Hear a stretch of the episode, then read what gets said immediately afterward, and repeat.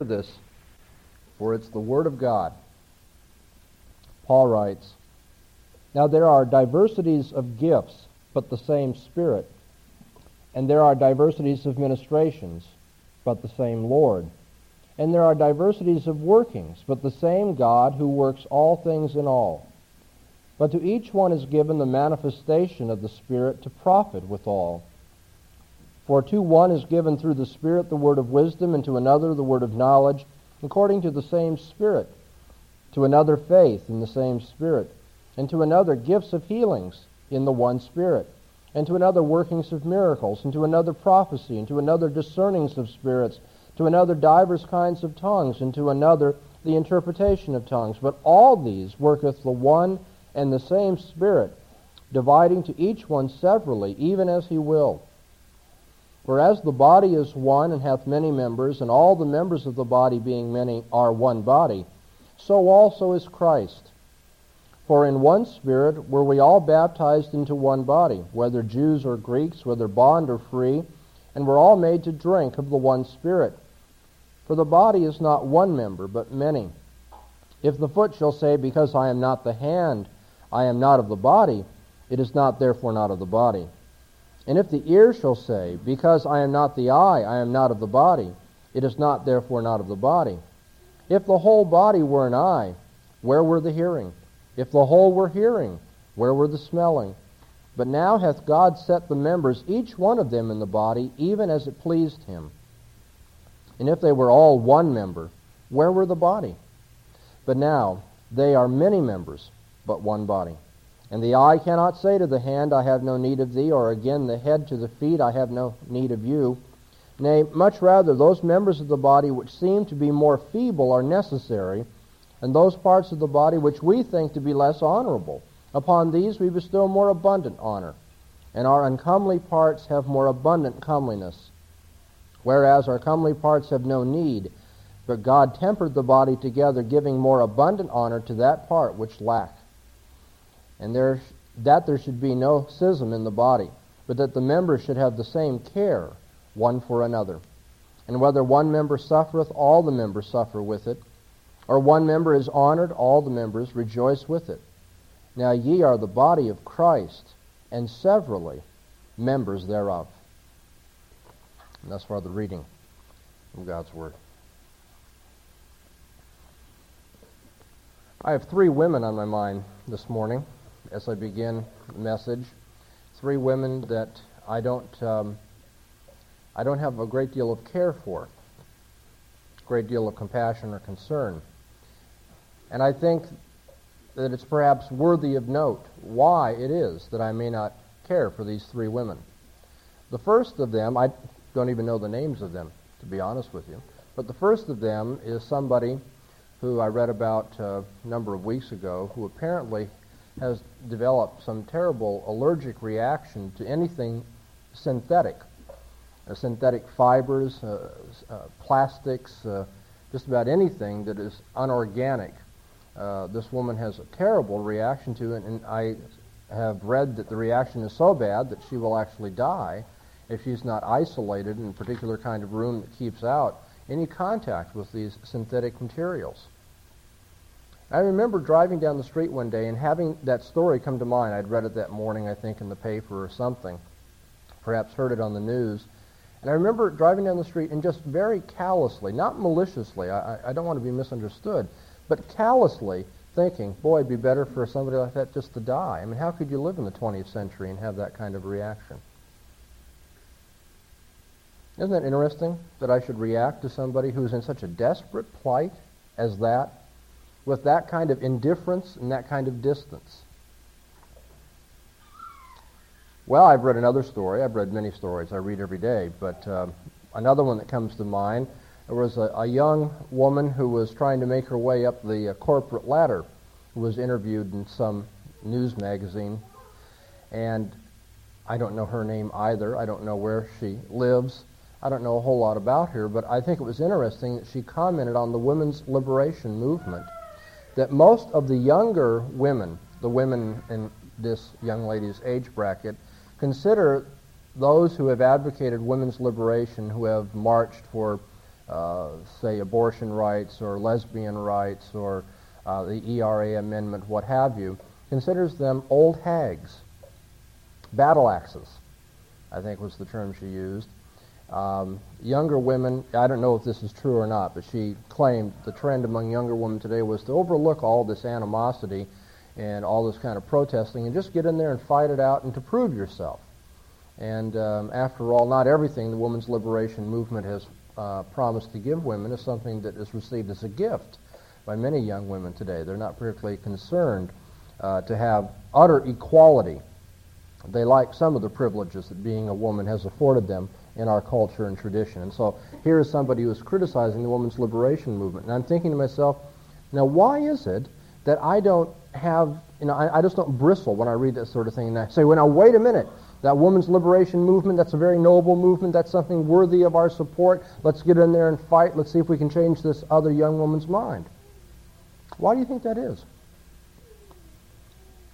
And then I also have read, just recently also, an interview with, um, well, I suppose the nicest way to put it in these surroundings is a mistress a woman who is being kept by a corporate executive, very wealthy, who has enough money to not only take care of his own family and all his very um, uh, expensive habits, but also has um, a woman that he keeps on the side.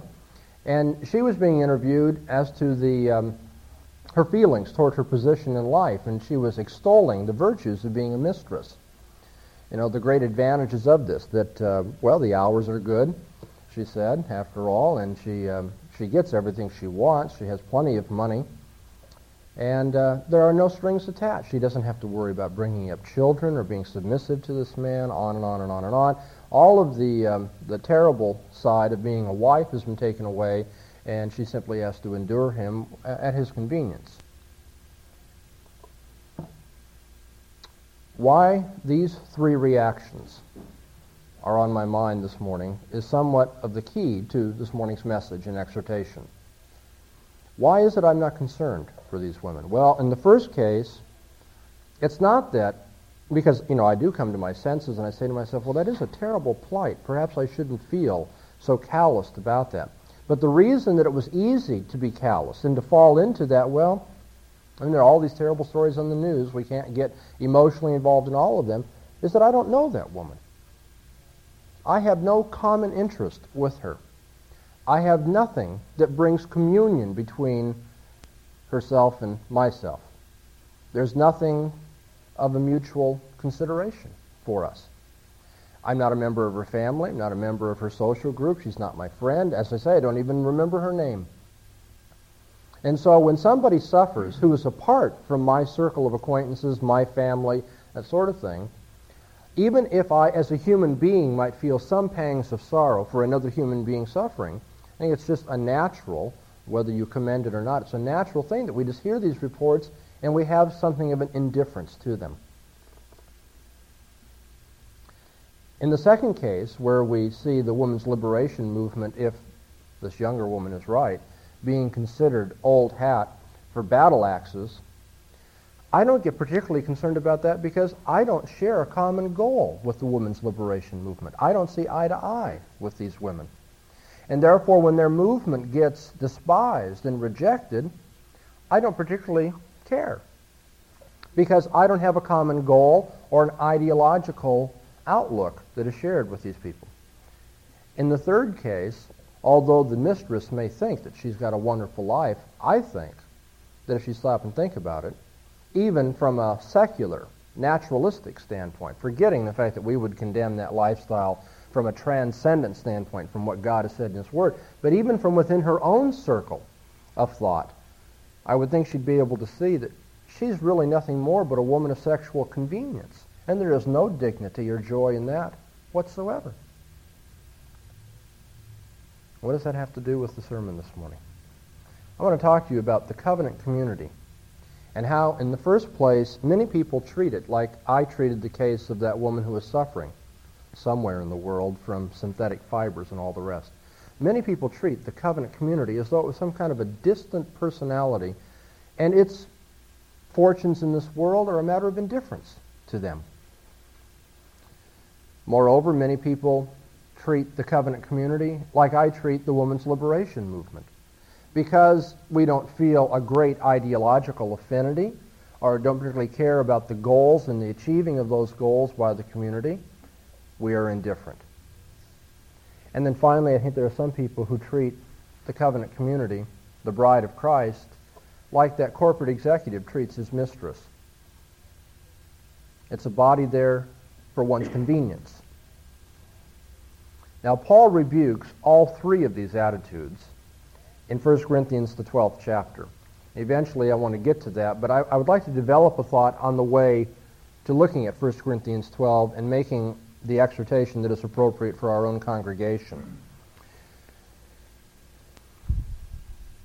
The title of this morning's message is Cooperation and Commitment in the Covenant Community. And to understand that notion of the covenant community, we can begin with the word community. As a simple exercise, I opened up my Webster's dictionary and found that a community is defined as a unified body of individuals a body of individuals. Many individuals brought together in one body.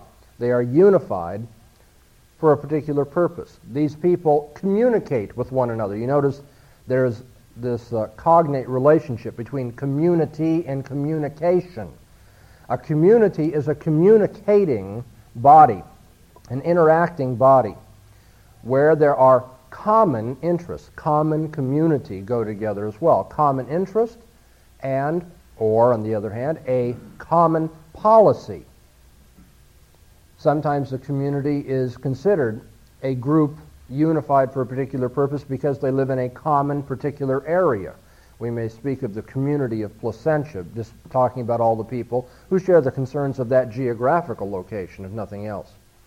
But a community is a unified body of individuals who communicate, who have common interests, common policy, who share with one another. They have, if we can put it in Christian terms, a common faith and a common discipline, a common lifestyle, a way of or- ordering their lives, and a common outlook on life. The idea of community is very important in the Bible. Obviously, when you look at the kingdom of God in the Old Testament, in its anticipatory form, the kingdom of God was a nation on the face of the earth.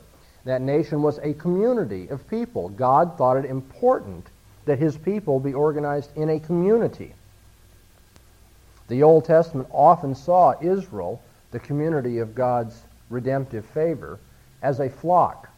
If you were here for our Thanksgiving service, you'll recall the 23rd Psalm, the Shepherd's Psalm, speaks of the Lord being the shepherd of his people, considered as a flock of sheep, a fold of sheep. Often enough in the Old Testament, Israel is seen just that way. Jeremiah 23 and Isaiah 40 and Ezekiel 34 are famous chapters of the Old Testament where Israel is addressed as the flock of God.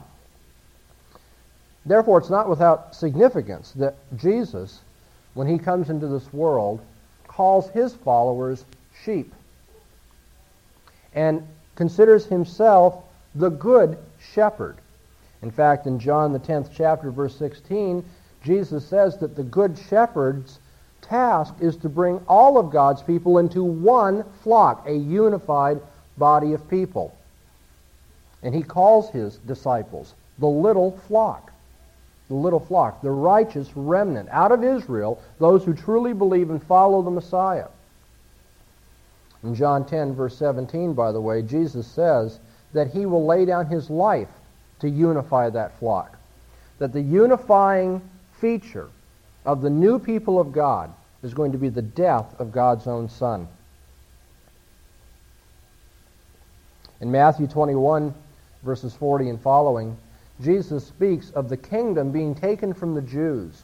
He says, God has put out his kingdom to a vineyard where there are husbandmen who are wicked and will not return to God his due. And so now God takes the kingdom away from the Jews and gives it to a nation producing the fruit thereof. God is creating a new community, a new people of God. In John the 15th chapter, Jesus uses the allegory of a vine to speak of the unity of his people. When he says, I am the branch, no, I am the vine, ye are the branches. He speaks of himself being the unifying thread through all of the branches that spread out from the church. Of course, that vine and branch allegory is one that's taken from the Old Testament, Isaiah the fifth chapter, where Israel is considered the vine and branches that God has planted in this world. But now Jesus says, you will become the vine. You will be the new community of God's people. You will be the new flock, the new people of God.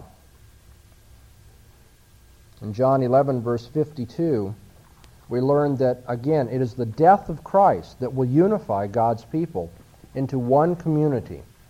John 11:52 is in the context of Caiaphas saying that it may be expedient for one man to die in order that the nation may be saved.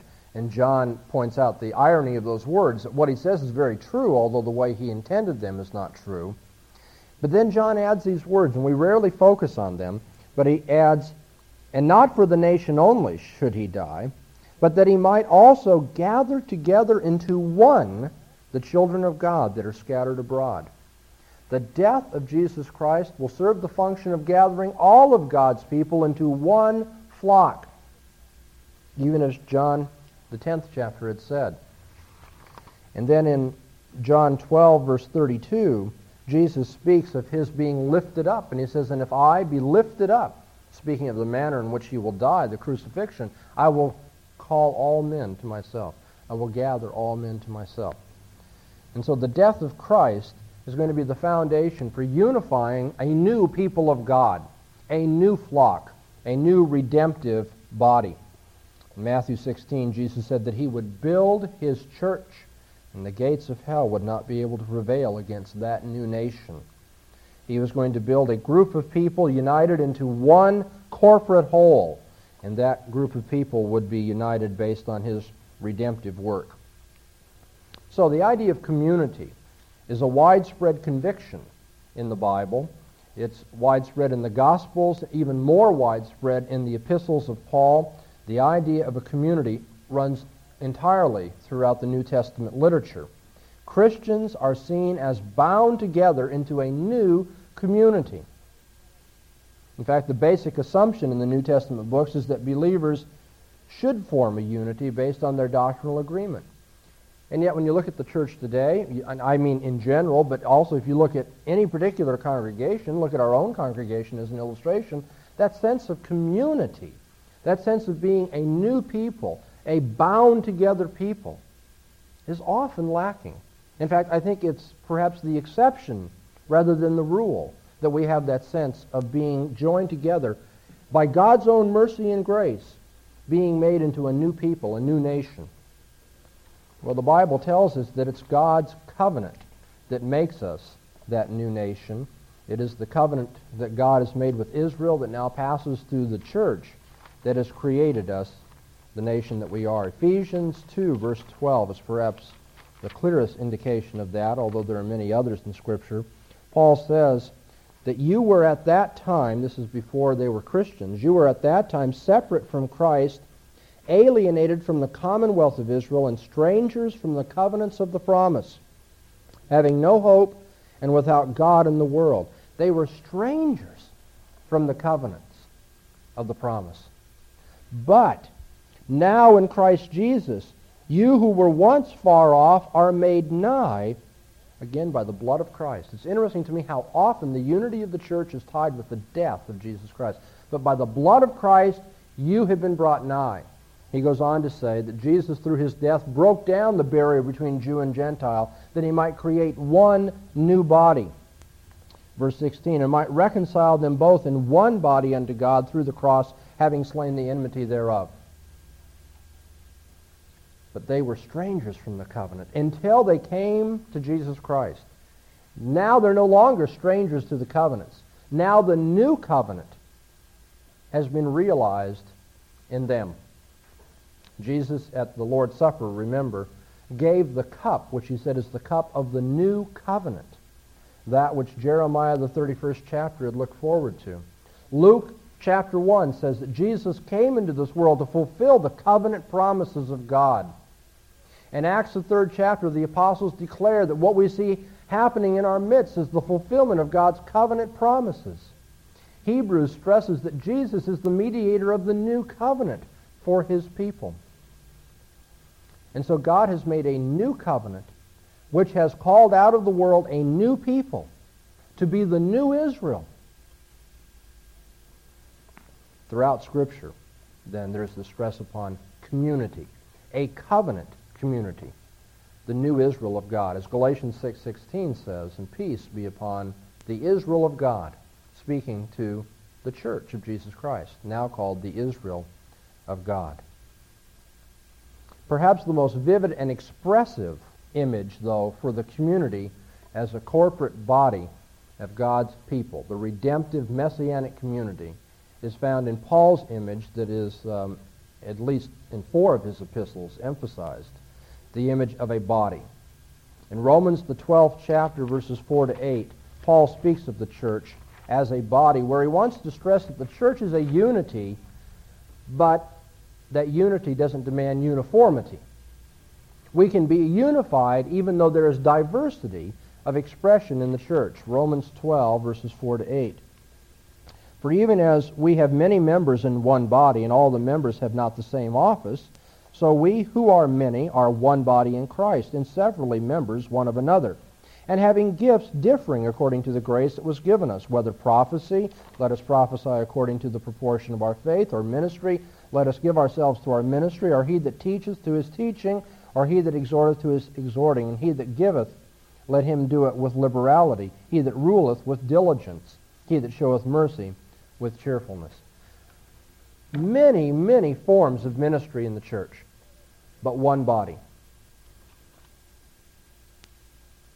In Ephesians chapters 1, 4, and 5, the church is specifically called the body of Christ. In Colossians 1, the church is the body that Jesus ministers for. Indeed, in Ephesians and Colossians, in Paul's theology, Jesus is the source of that body's life and its fullness.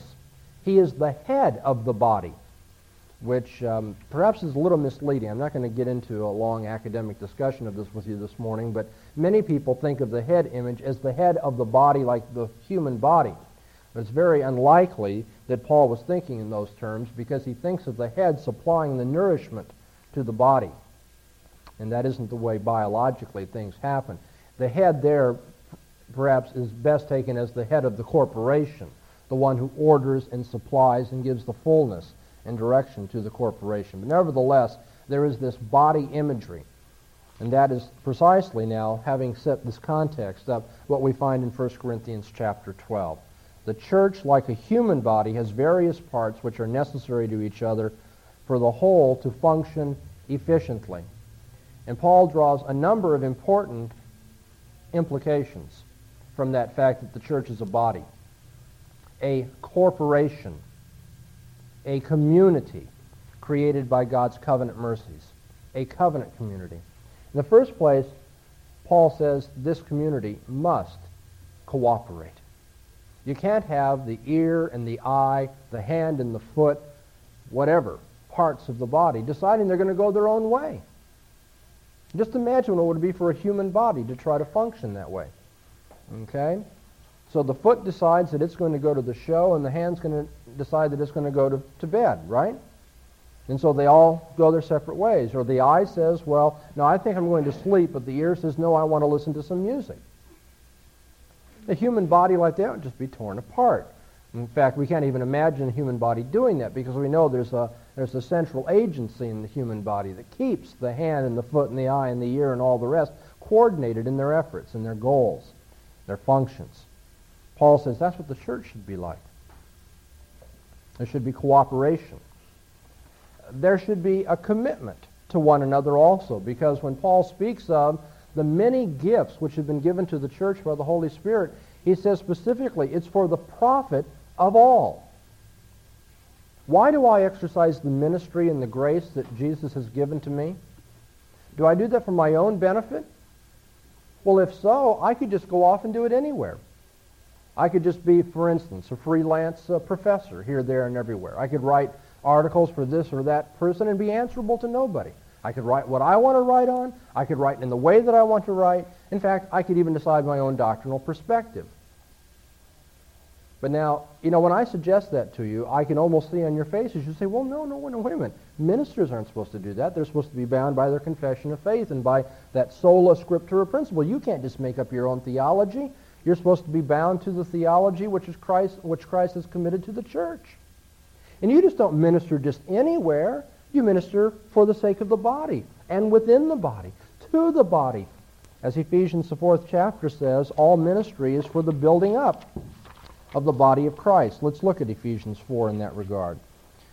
I, therefore, the prisoner in the Lord, beseech you to walk worthily of the calling wherewith you were called, with all lowliness and meekness, with long suffering, forbearing one another in love, giving diligence to keep the unity of the Spirit in the bond of peace. There is one body and one Spirit, even as also you were called in one hope of your calling, one Lord, one faith, one baptism, one God and Father of all, who is over all and through all and in all. But unto each one of us was grace given according to the measure of the gift of Christ. And then if you skip down to verse 11, and he gave some to be apostles and some prophets and some evangelists and some pastors and teachers. Why?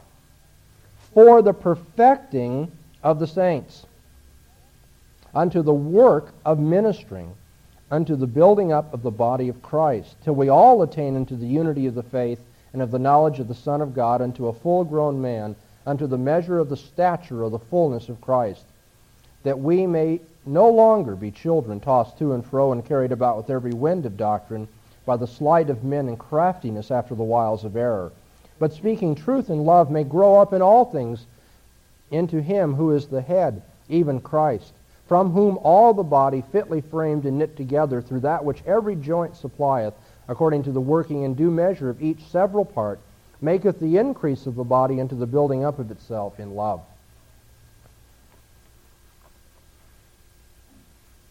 Let me put it to you very bluntly. You know what's wrong with this church? It's ministers. That's what's wrong with this church. Who are the ministers of this church? My guess is you would probably be quick to say, well, Jim and Greg, right? They're the elders here. Paul says the ministers of the church, everybody. Everyone has a ministry in this church. But you know what the problem is? Not everyone's exercising their ministry. Some are being selfish with their gifts. Some are exercising their gifts, but not for the sake of the body, but for other purposes, maybe for their own vainglory, maybe for other groups of Christians, maybe for a select group of friends, but not for the body. The problem with this church is its ministers. That's always true.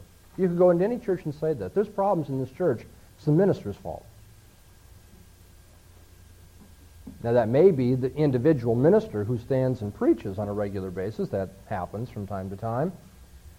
But even when that happens, I tend to think the problem is more broadly the minister's, plural, fault because they aren't exercising mutual edification and discipline with one another, the exhortation that should be very prevalent within the Christian community. In 1 Corinthians 12, that body image that Paul brings out is used to point out that we need each other. We need each other. We aren't like that woman who is halfway around the world allergic to synthetic fibers. And we just say, when we hear about one another's problems, wow, boy, that's, that's pretty bad. No, that kind of indifference shouldn't characterize the Christian community. Paul says in 1 Corinthians 12 that when you have this concept of a covenant community, the corporate body of Christ, he says rather in verse 26, whether one member suffers, all the members suffer with it. Or one member is honored, all the members rejoice with it. When's the last time we all got together and suffered because one person was suffering? Or rejoiced over the good things that happened to a particular member. Paul says if you understand the body, that's what happens. We need each other. We need to respect one another. Now, there's a tendency in the Christian community to have a hierarchy of evaluation. There are some people who are very necessary and hopefully valuable to the congregation. Now, that might be because most people think in priestly terms of the minister. We obviously have to have our professional religious person.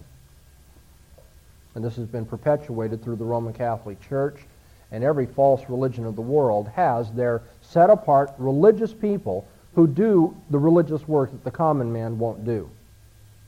And so we too, in this congregation, have our minister as well as an elder. We have our religious professionals.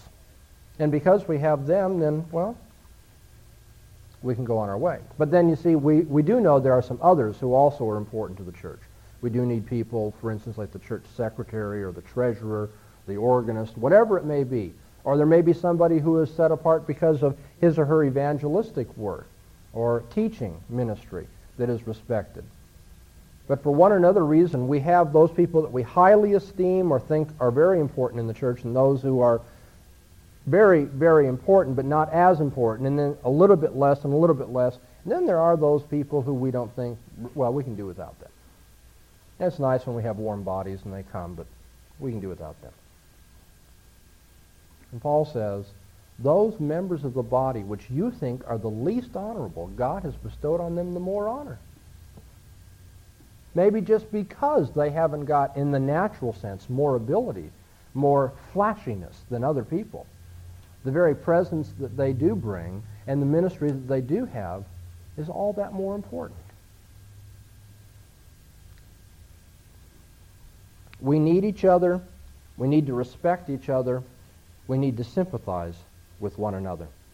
We need to recognize that we are a community of faith, a created community, by God's mercy, created through his covenant love, and that we are bound together in one body and so I can think of five things, anyway, that follow now as subordinate points to what I've just said from 1 Corinthians 12. First of all, I think Paul would have something to say to us about negative attitudes. If we look at Ephesians 4 as the parallel passage to 1 Corinthians 12, in Ephesians 4, verse 3, Paul says, giving diligence to keep the unity of the Spirit in the bond of peace. Giving diligence to keep the unity of the Spirit in the bond of peace. It's interesting. Paul doesn't simply say, peace is nice. If you can have it, get it.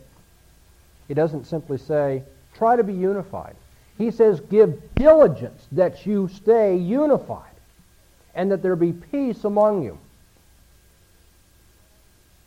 And so when we have a mindset, which is very easy to have among people that put doctrinal matters high on the list of priorities and who have studied and are to be commended for their studying and knowing the truth.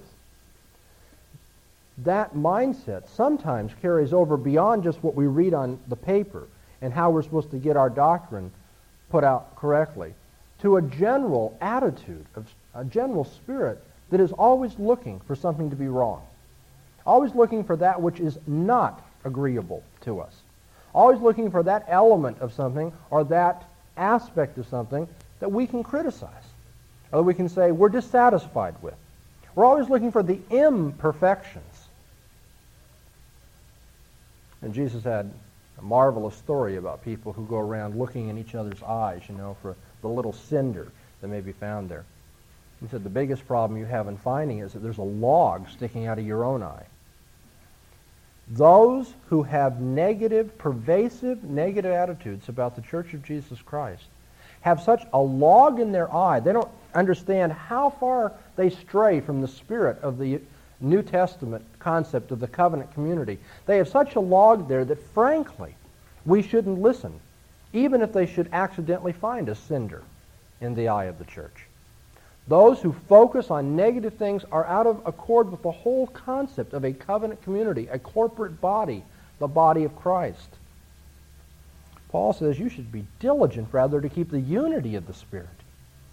You should be working hard to keep it. And I think the reason he says you have to work hard is because Paul found in his own experience, I found in my experience, it's hard to keep unity.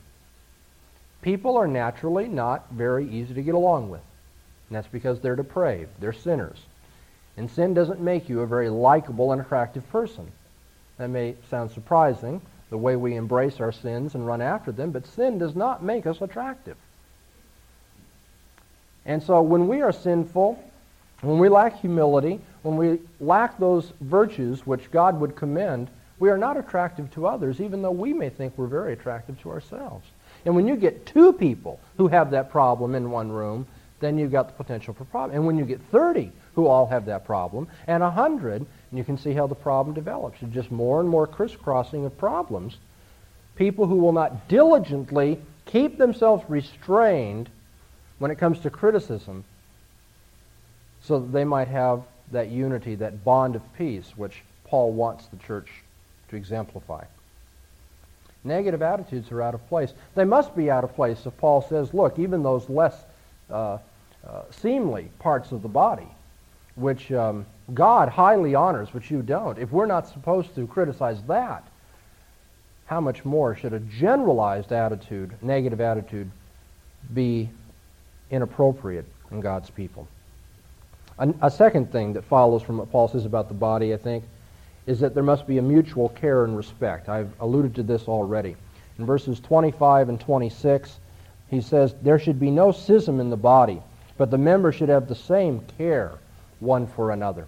We should show mutual care, mutual respect for one another.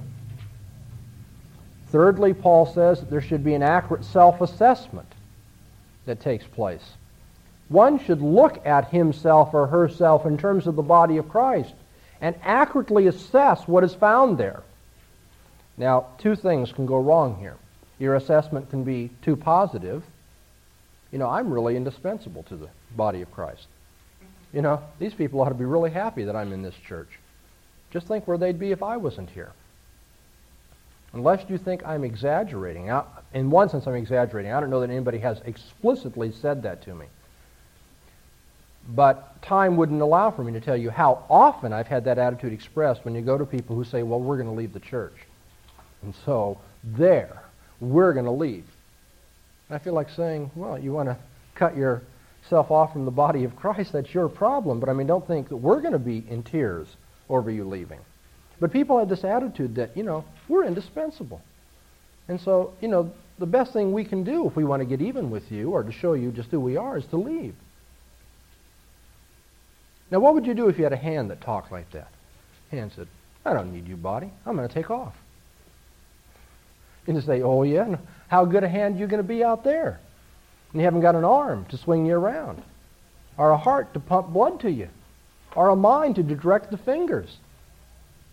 I mean, people who cut themselves off from the body of Christ do despot to themselves.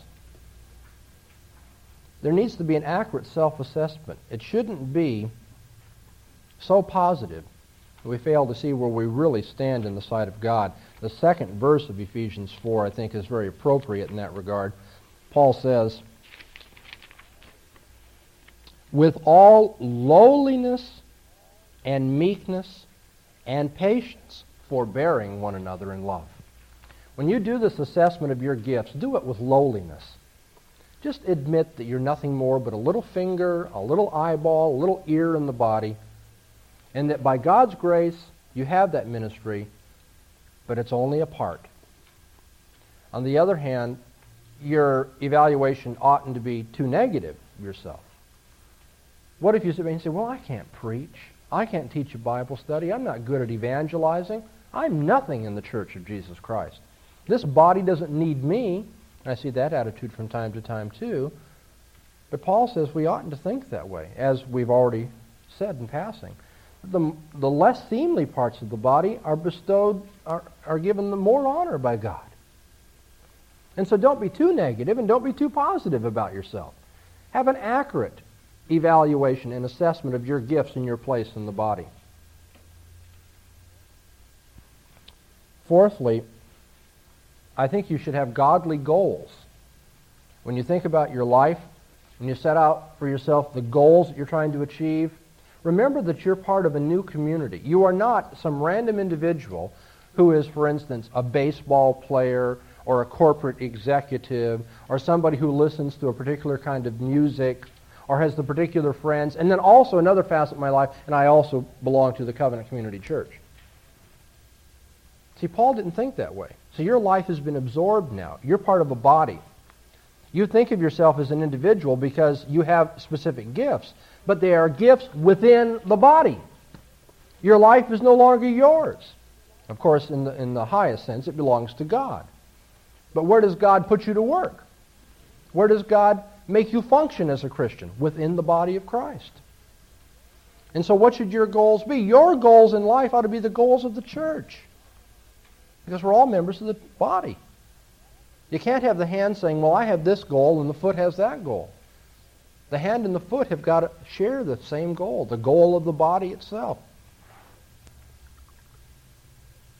Jesus speaks of the church having the keys of the kingdom. Often enough in Scripture, we don't have time to look at these passages, but often enough, the Bible speaks of entering the kingdom. You see that in Mark 9 and Matthew 7, Luke 16. A number of passages speak of entering the kingdom. How do you enter the kingdom? Jesus said in Matthew 16 to Peter that the keys of the kingdom have been given to the officers of the church. I find it not amusing, but very disappointing in a number of Christian scholars, as well as people who read their books, who have the attitude, we want to be valuable for the kingdom of the church. Oh boy, what a bunch of turkeys. We don't need the church. Forget that. But Jesus said, don't you see? The church holds the keys to the kingdom. You can't function in the kingdom if you can't function in the church. Would you like me to say that again? Because I know that's going to come as a wet slap to a few people. You can't function in the kingdom unless you learn to function in the church. If your gifts haven't been proven in the church, if you haven't shown the attitude which is befitting of a member of the body of Christ, then what you accomplish out there in the world and your grand plans for the kingdom means nothing in the eyes of God. The church has the keys of the kingdom. And you enter the kingdom through the agency of the church.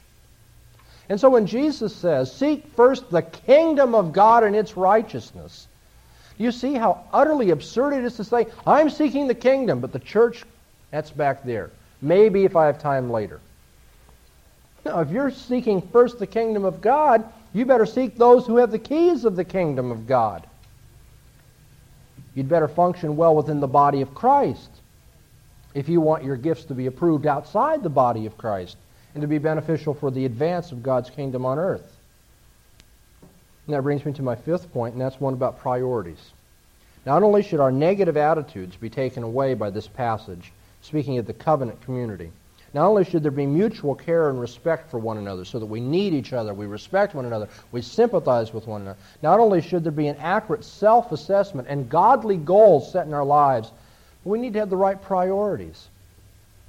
It's a very interesting passage or two in the Psalms having to do with priorities in terms of the covenant people of God that I'd like to share with you before we close this morning. Psalm 102, verse 14. Psalm 102, verse 14, we read, For thy servants take pleasure in her stones and have pity upon her dust. Whose stones? Whose dust? Zion's stones. Zion's dust. And when Zion shall lie in ruins, the servants of God will take pity upon the very dust of the ruins. We have a lot of people today who, if the church were to be scattered, to be destroyed, to suffer great setbacks and persecution, would probably say, well, they have it coming. Or big deal. But you see, God's servants, they loved the stones of Zion. They pitied the very dust of Zion. They would give themselves for the sake of the covenant community. The psalmist says this in Psalm 137, verse 6.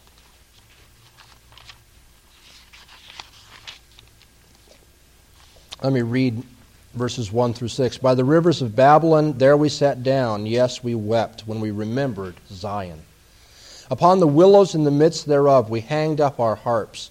For there they that led us captive required of us songs, and they that wasted us required of us mirth, saying, Sing us one of the songs of Zion. How shall we sing Jehovah's song in a foreign land? If I forget thee, O Jerusalem, let my right hand forget her skill. Let my tongue cleave to the roof of my mouth if I remember thee not. If I prefer not Jerusalem above my chief joy. Why didn't the psalmist say, I'll go into captivity and I'm going to look out for me? Number one. You know, I'm going to take care of myself as an individual. I'm going to learn to get along with Babylon. I'm going to fit into their society. I'm going to be comfortable. The rest of God's people, they can get beat up. They can get tossed around. They can have a hard time, but I'm going to look out for me. But he said, No, I won't even sing songs in a foreign land. He says, Let my right hand become dead and my tongue cleave to the roof of my mouth if Jerusalem is not my highest joy, if I don't prefer it above my own chief joy. Now, how many of us would say that about the Church of Jesus Christ, the covenant community? How many would say that about the new Jerusalem, the new Israel? Let all of my skill be taken away if I don't perform it for the sake of God's people on earth. Not for me individually, but corporately for God's people. That should be my priority. Paul himself exemplified that attitude in Philippians. Philippians is such a fantastic book, it'd be easy to take this opportunity to preach through all of it. But let me just read a few portions of Philippians to show you what Paul's attitude was toward the church. Philippians 1, verse 3. He says, I thank my God upon all my remembrance of you. That is the Philippian church. Always, in every supplication of mine on behalf of you all, making my supplication with joy for your fellowship and furtherance of the gospel. Paul says, every time I pray, I pray for this furtherance of the gospel and our fellowship. That's how important you are to me.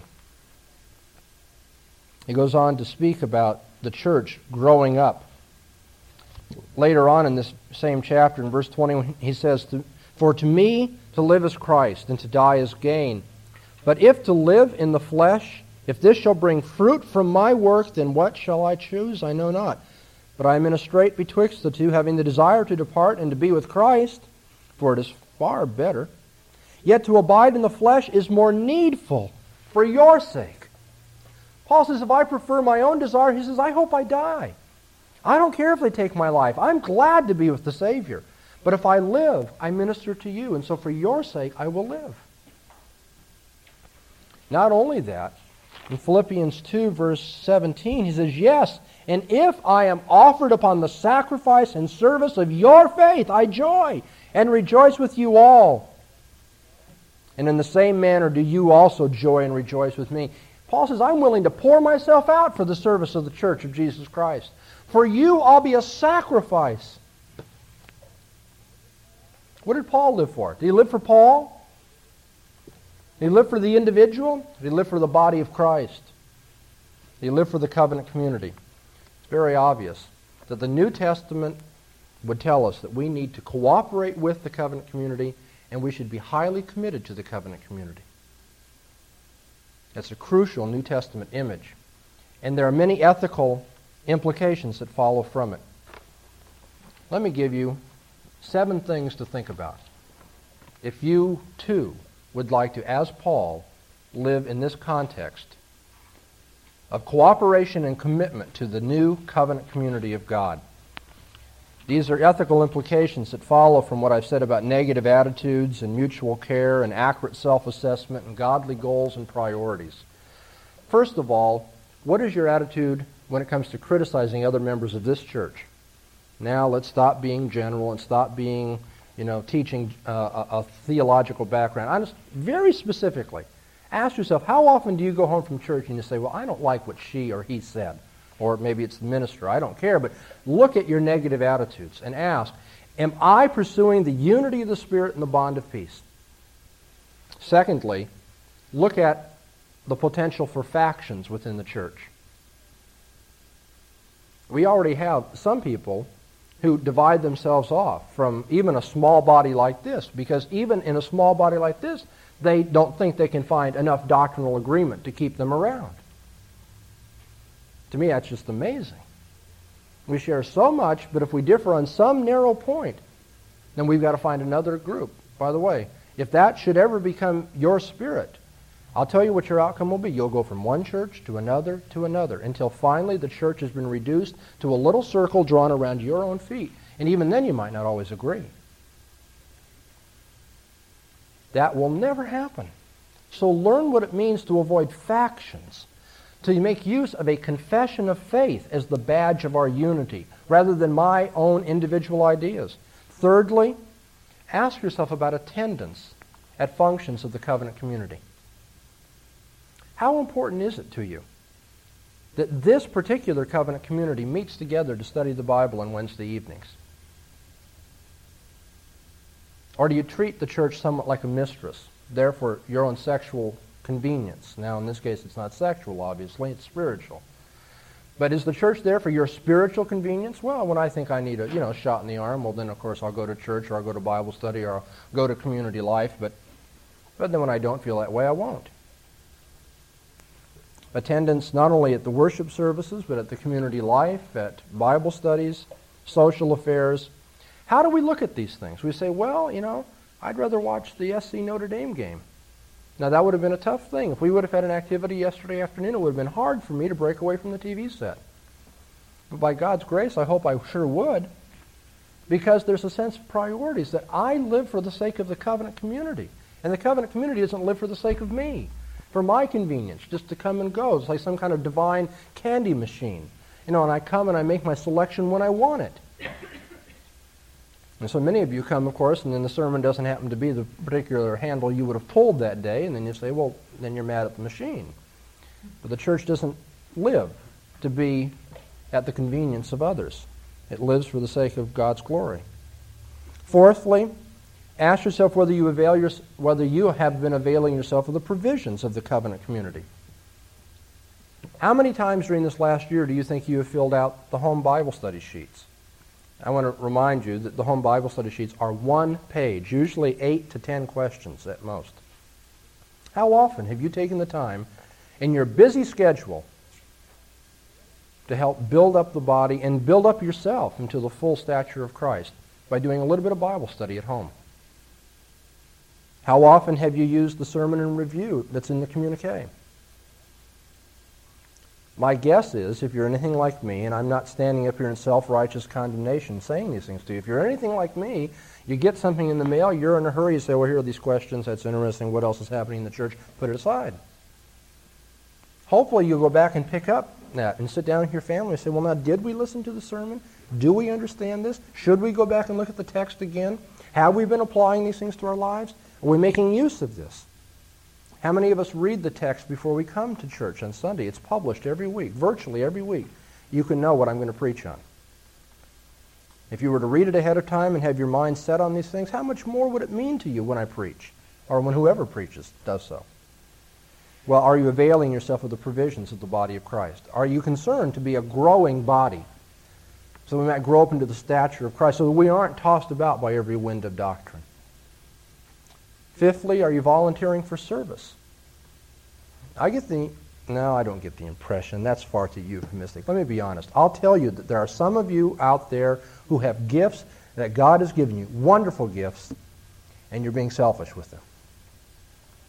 Now, you say, okay, I no longer want to be selfish. I have learned from this sermon, Pastor. What should I do? Well, here I'm going to tell you. We have a music chairman in our church, a hospitality chairman in our church, a communion chairman who takes care of our communion provisions and our fellowship provisions. We have an education and evangelism chairman in our church, a social chairman, a service chairman, any number of lines of service. All of these are available to you. And when these people get so much on their hands that they just can't funnel all the work to all the places it needs to go, then I'm going to tell you about a dozen other things I have in mind. But I'm going to wait until we get those six things filled up. When those people are just overloaded with volunteers to serve the body of Christ, then there's even more. But are you volunteering for service? Sixthly, I have to ask you, I don't preach on this, and I, I think you would have to bear me testimony. I don't preach on this, and I'm always embarrassed when I bring it up. I wish I could be out of the room and have a visiting preacher talk about it, but I have to talk to you about financial support. Somebody has to because it's in the Bible. Our tithes and our offerings, where are they going? Are they going anywhere? Now, if some of you are tithing, are making significant offerings, consistent offerings, and are not remembering the support of your local congregation, then I want to remind you that we financially need that support in order for this ministry to continue. If you aren't tithing, then maybe I can put it to you very simply by saying, Jesus said even the Pharisees tithe, and they don't come anywhere close to righteousness. He says they tithe even their garden vegetables, but they haven't learned the weightier matters of the law, justice and mercy. Now, there are some in our congregation who think they know the weightier matters of the law. They might consider themselves experts in the law. But I wonder whether they tithe, whether they even take the elementary baby steps. Anybody can turn around and write a check for a tenth of his income. Don't have to be an eloquent speaker, don't have to take a lot of time. The financial support of the church is crucial. And seventhly, showing personal interest in all of the members of the church. Personal interest, so much so that when I finish this morning, Kathy should be inundated with people saying, Yes, I'll write to Linda. People should have been asking all along, Charlie, what can I do for you to help you through this tough time? Now, we do have women in our congregation who are pregnant from time to time, and, and I appreciate, warmly appreciate, uh, the nice things that are done for them. We need to show the same concern for all of our members. We need to have lives that say, well, it's not that I just have five or ten minutes or even a couple of hours this week that I can give for somebody else, but my life should be lived for the sake of ministering to others. Well, as I see it, these are some of the implications. I haven't touched all of it, but I've talked far too long already. These are some of the implications of what it means to be a covenant community. A community created by God's redemptive covenant. If we are a covenant community, then that calls for our cooperation and it calls for our commitment to the ways of the Lord and to one another. I trust that um, the three problems that I mentioned at the beginning of our service this morning will not be problems we have with respect to the Church of Jesus Christ. That we won't say about somebody who's suffering halfway around the world, that we won't say about the church as we do somebody else. Well, I don't know anything about that person. What do I care? Or we won't say, well, I don't agree with their ideology, so if they're not getting along all right, what's that to me? Or we won't say, well, as somebody says about a mistress, when it's convenient and when I'm interested, then I'll avail myself. The church, when it's treated that way, when you treat the church that way, the Bible says you in turn treat the head of the body, the husband of the wife, in the same way. Let's pray. Lord, we pray that you might give us such a spirit that we would recognize that inasmuch as we've done any of these things, for good or for ill, to the least of your brothers, we've done them to you. And we pray for your forgiveness and for your strengthening by your Spirit to not only see but now live obediently in terms of that covenant community and corporate body that you have so graciously called out in this world. We want to thank you from the bottom of our hearts that you have incorporated us in that body so that we are not left outside the New Jerusalem and on the day of judgment will not be invited to be part of your kingdom, but rather suffer the terrors of genuine individualism where there is weeping and wailing and the gnashing of teeth. Restore to us the joy of our salvation this morning and the joy of our communion with one another as your people. Give us a true love for one another. For it's in Jesus' name we pray. Amen.